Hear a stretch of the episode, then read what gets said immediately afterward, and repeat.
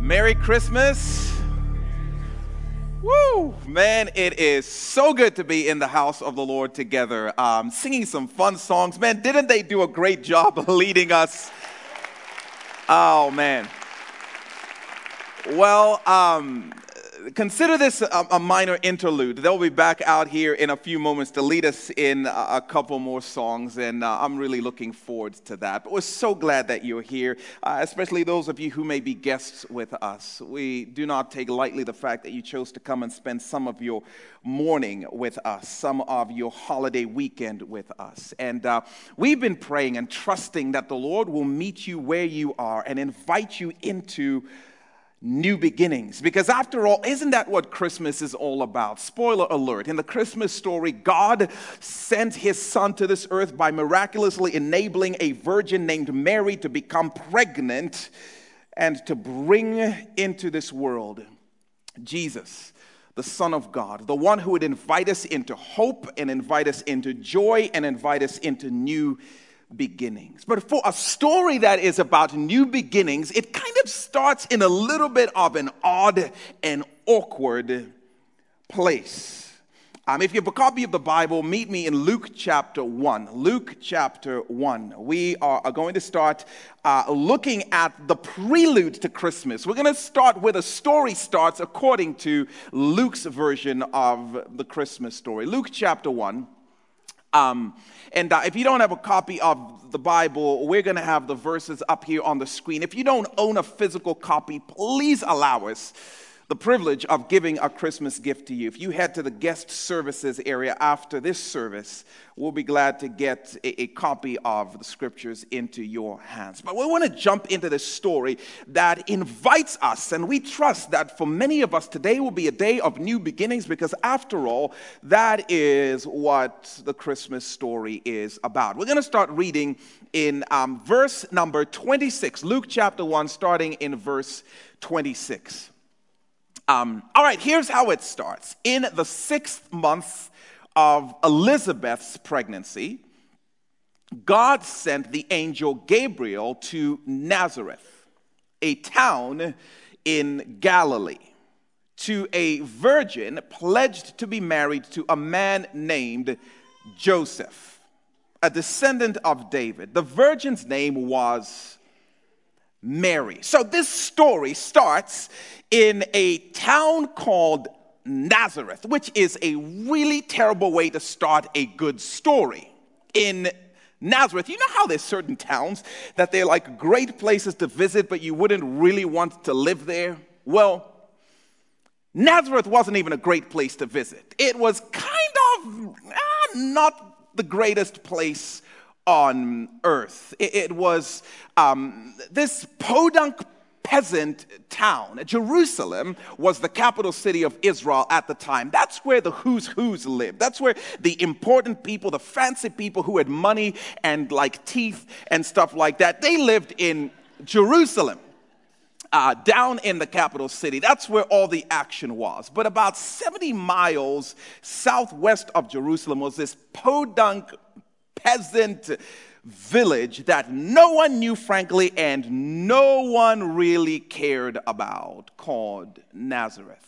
Nazareth was where people who, who hadn't really made it in life, hadn't really made it in society's eyes, went to live and frankly went to lick their wounds uh, a little bit, if we are honest. Nazareth. Nazareth um, was built up on a mountain in a valley which is just strange in and of itself.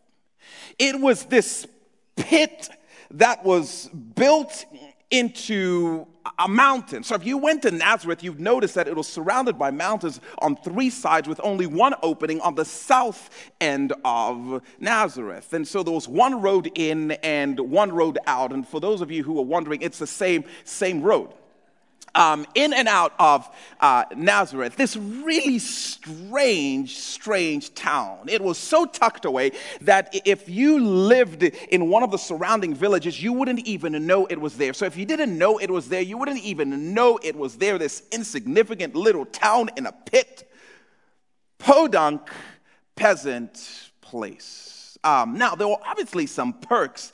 Um, to living in, in Nazareth. Nazareth, for instance, was a great place if you were trying to hide. Like if you didn't want people to know where you were, and if you didn't want your high school friends to know, you know, that life hadn't been favorable towards you, you would go and live in Nazareth. It, it, was, a good place to hide. And Nazareth was a safe place because of how it was built with mountains on every side. If some neighboring group of people wanted to come and attack you, you would see them long before they saw you, which would give you the opportunity to fight or flee. But if you lived in Nazareth, frankly, you're probably fleeing. You're probably running, getting out of there. So it kind of had this safeness to it a little bit. Nazareth. Um, the views if from Nazareth, though, the views were majestic. You were up on a mountain and you could kind of look down and see these glorious landscapes. You could see Jerusalem, you know, kind of way, way, way, way off, you know, this town way, way, way off. So you got to live up in Nazareth with these glorious views uh, as you watched everybody else live their perfect lives down below where they had made it a little bit. Nazareth. That's where the Christmas story begins. So God is having a conversation because He wants to bring hope and He wants to bring life and He wants to bring light and He wants to bring new beginnings to the earth. And when God is done crafting His master plan, He taps one of His angels, Gabriel, on the shoulder and said, It's time. Let's take hope to the world. Let's go and announce this new era of hope and freedom and life and joy. And I want you, Gabriel, to go down to the earth to a town called Nazareth. And I imagine Gabriel's like, Where? He had probably never heard of Nazareth. Not the most awesome place on the planet.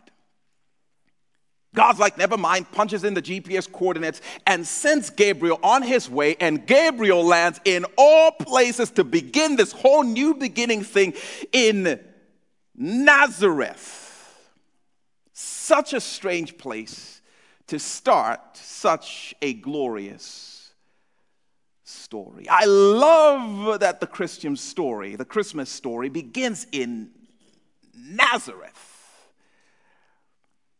And I hope you love that it begins in Nazareth as well. Because as I sit here on this eve of Christmas, I bet that in a, a room this size, there's at least one person in this room who lives in Nazareth all right, maybe not geographically lives in Nazareth, but at least one person who personally lives in Nazareth. I mean, I bet you if it was a safe place and we could all share and talk to each other like friends, I bet you there's at least one person sitting in this room who feels like your life is kind of a second class version of everyone else's lives. In fact, a second class version of what you dreamed your life would be. Nazareth. I mean, your life kind of feels like it's, it's tucked away in a pit where no one really notices or frankly cares about it too much. Your life kind of feels insignificant. I mean, you go through the motions and, and you get through the day, but at the end of it, it just feels like you live in this stuck rut from where you live, I mean, if you're honest, from your Nazareth, it looks like, I mean, you just get to peer out and peer into the lives of all of these perfect people who've made it and they're living and their dreams are coming true and they can't look, you know, wait to get back to their, you know, homecoming so they can tell everybody about it. But you just get to watch everybody else's life from your personal Nazareth. Your life has been one disappointment after another. Your life has been one heartache after another heartache. So you've actually, in fact, for some of us, we've chosen to live in Nazareth. Because be honest, isn't it safer there? After all the heartache and all the abandonment and all the people who've disappointed you, isn't Nazareth safer? Because your heart is hemmed in in every direction and it is kept closed and safe. And if anybody comes to try and betray you again or to hurt you again, you will see them long before they see you, and you get to run. Nazareth, a safe place to hide. It's a safe place to nurse your disappointments. Nazareth. For some of us, we've chosen to live in Nazareth because, man, if we knew the mistakes you've made and the ways you have messed up in your life, you don't deserve anything good to happen to you. So you've exiled yourself to this place where people just go to kind of live these undeserving lives. You belong in Nazareth. Because really, what good thing should happen to you? I'm just saying some of us live in Nazareth. And I love the fact that Luke's version of the Christmas story starts in Nazareth. I love that when God was saying, I wanted to bring into this world hope and life and joy and new beginnings, the story starts in a podunk peasant place for people who feel like life is just over. Nazareth. It's another reminder that no matter where you are or why you're there, God totally has your coordinates. He knows exactly how to get to you. No matter how unseen or insignificant or forgotten or undeserving you might feel, God knows how to get words to you. And the word He wants to get to you is a word of new beginnings. Let's start again. I love how this story starts. In fact, you were sitting in this room and you're listening to these songs and you're listening to this crazy guy up here talking to you because God has tracked you down so that he can invite you into life and joy and new beginnings. The only question is how will you respond?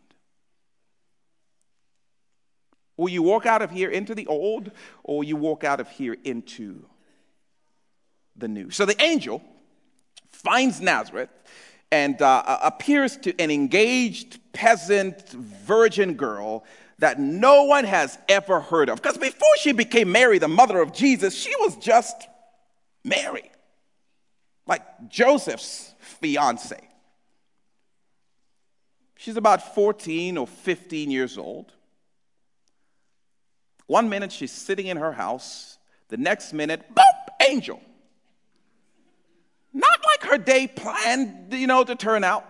Verse 28 says, The angel went to her and said, Greetings, you who are highly favored. The Lord is with you.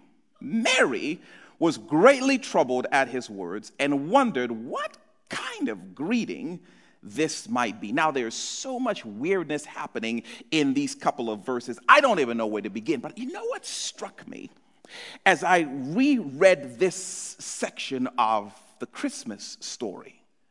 Um, you know the thing I found most strange about this really strange part of this really strange story? Verse 29. Verse 29. Verse 29 says, Mary was greatly troubled at his words. Mary, this no name girl from this no name town, was troubled at the angel's words. I find that hilarious. She was troubled at Gabriel's words. Now, quick review for anyone who might have missed this. Um, an uninvited angel is standing in your little peasant shack he was staring at the face of God approximately 30 seconds ago, and now he is looking at you in your face and he is mouthing words to you. And Mary's response after the angel greets him is like, What did you say to me? She is tr- she's troubled with his words. I find this thoroughly amusing. Maybe I just have a superior sense of humor. I don't know. I don't want to judge it literally says that Mary is agitated. She is agitated, on the verge of being annoyed by Gabriel's words. How about be troubled by the fact that, like a stranger danger angel, is standing in your house? This is so, so funny to me. Get your stuff together, Mary. Mary isn't puzzled by the angel's appearance. Mary isn't puzzled by his heavenly vocabulary. She understands exactly what he's saying. She is puzzled by his words, which raises the question what would an angel have to say to you to get you to forget that it's an angel saying stuff to you? Well, it's simple. The thing that agitated Mary was when Gabriel said, You are highly favored. You are highly favored by God. Mary just cannot even handle that. That's what pushes her over the edge a little bit. Because she would have fully understood what the angel was saying that God knows you by name, Mary, and God is fully for you. She hears that and she just cannot even handle it. God sees you and completely surrounds you with his best intentions. He knows you by name, he knows exactly where you are, and he surrounds you with nothing but his best intentions. Mary flips out. Now, she doesn't actually say it to the, to the angel, but we know what she's thinking because we get some insight from Luke. And Mary is agitated by the words of the angel because Mary knows Mary. And what Mary knows about Mary is what we now know about Mary is that Mary is a poor girl. Her family is as poor as poor can be. And I don't know where you come from, Gabriel, but in our world, in our culture, no one highly regards the poor. So I don't understand how you can be saying what you are saying about anyone highly regarding me. She knows herself. Plus, I'm a woman. And in this cultural context, I'm considered a second class citizen. My testimony doesn't even count in the court of law. What do you mean I'm highly regarded? Are you mocking me? And even as a woman, I'm not actually quite a woman yet, technically. I'm still a teenage girl. My voice doesn't carry much weight. I don't have any kids, so I don't have any legacy to speak of, which would at least give me some sense of value in the society's eyes. How can you say that I am favored. And I don't know too much about this God who sent you, but I know enough to know that He is holy. And this holy God does not mess with sinful people. And I know that I've broken at least several of the Ten Commandments just this morning that I'm not going to tell you about, but you're an angel. You may know already. I mouth off to my parents occasionally. I know that I'm a broken, messed up kid. Even at 14, 15, I know that. So are you mocking me or are you playing a cruel joke on me by telling me that somehow the God of the universe sees me, knows me by name, and surrounds me with nothing but good intentions? No one has ever favored me. Look at me. She's agitated by that. She has no problem believing that angels come down from heaven and occasionally have afternoon chats with girls. But do not get carried away and start to talk about the fact that God looks favorably and has the best intentions for me. Because Mary knows Mary. This agitates her, just like, by the way, it agitates many of us. In fact, some of us are going to get a little bit agitated as the morning goes on. See, because we have no problem, many of us, believing a God exists. We, we don't even have a problem because we're in church believing that at some, to some degree or another, this God miraculously enabled a girl to become pregnant and give birth to his son. I'm cool with that. But the minute I start to say, and he knows you by name, he sees exactly where you are, knows exactly where you've done, and he surrounds you with nothing but good intentions. Now you start to feel agitated because you know you. You know the ways that you've been hiding. You know the ways you've been running. You know the things you hope nobody finds out about you. You know yourself. You know the ways that you have messed up in ways that you live with absolute and continual regret. You know that you've not spoken to your dad in months and months because you cannot bring yourself to forgive him. You know that on your way to church, you snapped at your kids and you used less than holy language as you were coming to this holy occasion to celebrate the birth of Jesus Christ. You know the ways you still struggle with addiction and you can't get over it. You know yourself. You know the things you've been trying to hide. And so the moment we start to say, but this is a story in which the God of the universe looks at you and he says, You are highly favored. And I am surrounding you with nothing but good intentions we start to get agitated. And part of the reason for that is because we have grown up in a performance oriented society. Listen, if somebody's going to highly favor me or want good for me, I've got to do something to earn it. And I know me and I haven't done anything to earn any kind of favor in the eyes of God. And if you did earn it, then it wouldn't be favor, it would be a reward. But Christmas is not about a reward, it's about a gift, it's about favor. But we get agitated because just like Mary, we struggle to embrace or understand how a God who is holy could know us by name. And I love that the Christmas story starts with a girl who pretty much qualifies as the last person God should choose, the most insignificant person in that culture God would ever choose. And that's the one the angel comes and says, He knows you by name and He surrounds you with His favor and has the best intentions for you. And that's the story of new beginnings, by the way. The only question, Mary, is will you embrace his favor? Will you embrace this truth? Will you embrace that the story of Christmas leads to Jesus saying, and God so loved the world that he sent his son.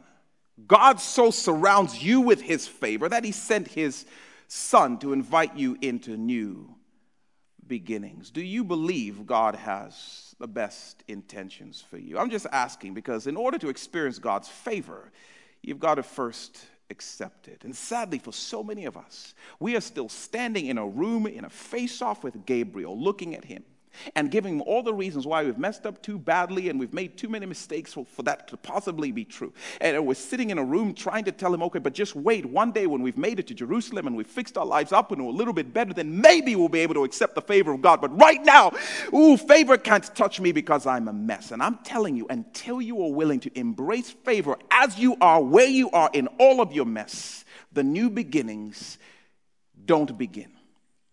So the question is are you willing to embrace it? Then the angel lets Mary in on some of the unbelievable plans that God has for her. Because when you choose to embrace God's favor, woo, the adventures begin. And check out Mary's. Verse 30 says, But the angel said to her, Don't be afraid. Mary, stop being agitated. I know this is hard to embrace. Let me tell it to you again. You have found favor with God. Otherwise, you wouldn't be sitting in this room. You will conceive and give birth to a son, and you are to call him Jesus. Verse 32. And he will be great and will be called the Son of the Most High God. The Lord God will give him the throne of his father David, and he will reign over Jacob's descendants forever. His kingdom will never end. Mary, not only have you found favor with God, but he has plans for you. You will bring God's Son into this world, and he will be king over a kingdom that will never end. How different, again, is Mary's day going than she had anticipated? So, God is fully for you and is going to bring his son into the world through you. So many questions about that announcement the angel just made. But Mary asks the obvious one um, How? Verse 34. How will this be? Mary asked the angel, since I am a virgin. And can we all agree on this Christmas Eve that that's a solid question? solid question. No disrespect, Mr. Angel Guy, but that thing you need to do to make babies, I've never done it. I'm a virgin. I'm no, you know, listen, medical expert up here in Nazareth and whatnot, but I know enough to know no birds, no bees, no babies. Um, so, I don't know how this is going to happen. And what Mary, in essence, is saying is, I don't have what it takes to pull that thing off.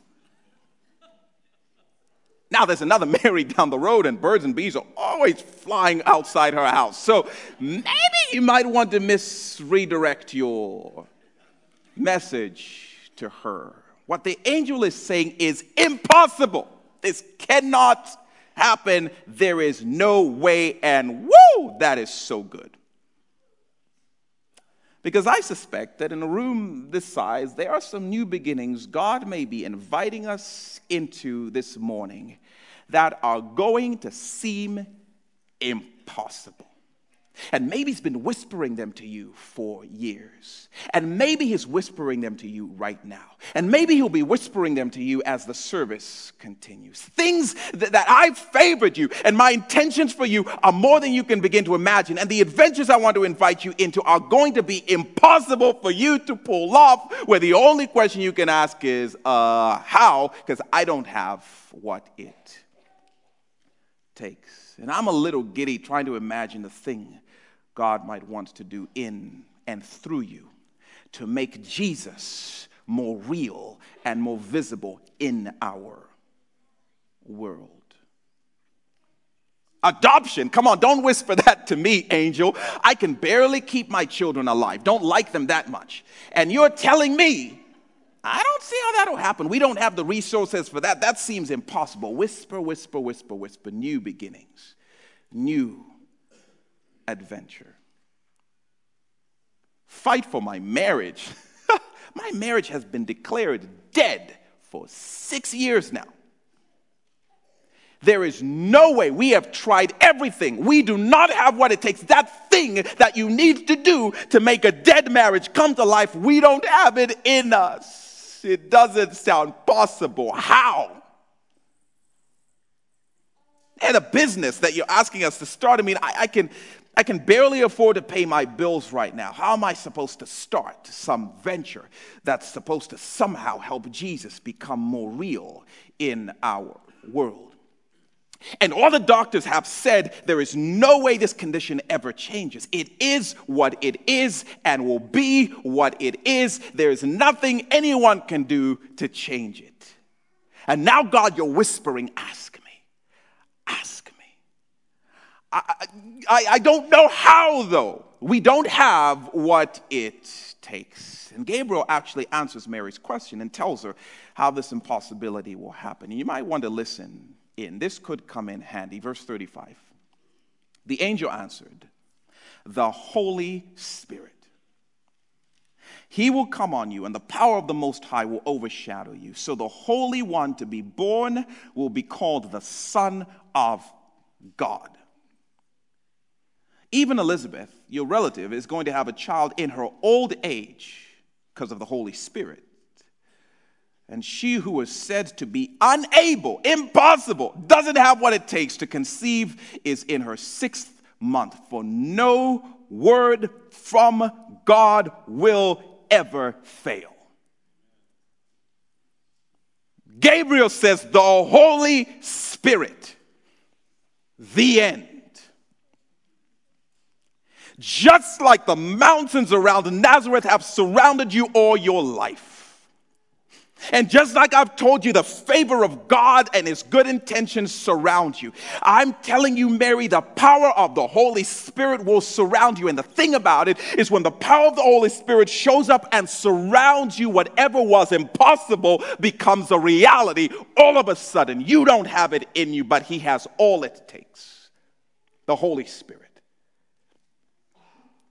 when he shows up, whatever he surrounds gets a makeover and gets introduced to a new beginning. What was dead can now come to life. New beginning when the Holy Spirit shows up.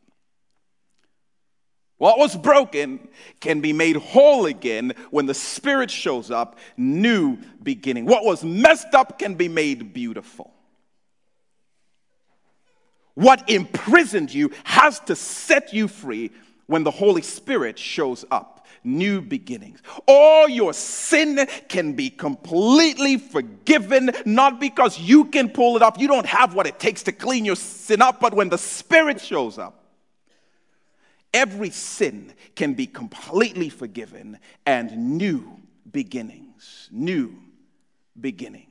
The power of the Holy Spirit. Mary, I'm just here to deliver a message to you, but when the Holy Spirit comes, everything God has said, everything God has promised comes rushing to life. New beginnings. The only question is will you believe it? And then, the most underrated verse ever this 14 year old girl with all of her questions and all of her fears and all of her uncertainties, says, I'm all in. I accept God's favor. I embrace God's intentions. I believe God's power. And that's the invitation for us this morning. That, that we would, with all of our uncertainties, with all of our messes, with all of our questions, with all of the ways we don't fully get it, the question is will we, like Mary, be willing to say, I'm all in, I don't fully get it, but I choose to believe that you somehow favor me and I accept it. I choose to believe that you surround me with good intentions and I accept them. And I choose to believe that by your power, the things that have seemed impossible in my life that you whisper gets to move aside and give way to reality, new beginnings. She says in verse 38 I am the Lord's servant. May your word to me be fulfilled. Then the angel left because that's all he needed to know. Are you in? Are you in? And now the favor and the power of God are available to you in this room this morning. His favor, his intentions, his power. The only question is are you in? Because it will require a response. And sadly, for generations and generations, in the Bible, the story after story, and for many of us we've gone to service after service, and we've sat, you know, in teaching after teaching, and we've heard the invitation, and we've heard the offer, and we've just sat saying, I don't feel good enough for grace. That's why it's called grace. And we said, I just don't, don't, don't see how it can happen. Well, if you knew how, then it wouldn't be a miracle. It wouldn't be the power of the Holy Spirit. But we've stayed at a distance and we've not taken a step into these places of new beginnings. And I wonder if God is calling for a different response this morning. Will you say, I'm in like Mary, have your way with me?